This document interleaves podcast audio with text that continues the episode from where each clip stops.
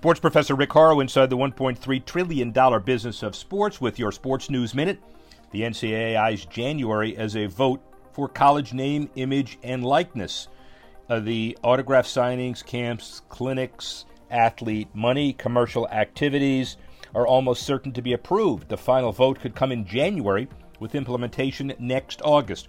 The NCAA making progress on a historically thorny and divisive issue with more than a dozen companies lining up to play a role in the marketplace.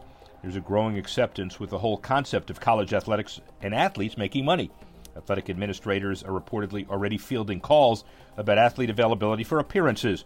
And while many skeptics believe this round of NIL legislation does not go far enough, the NIL rules will evolve, eventually becoming an accepted standard that's beneficial to individual athletes and their universities alike. Sports professor Rick Horrow, Sports News Minute.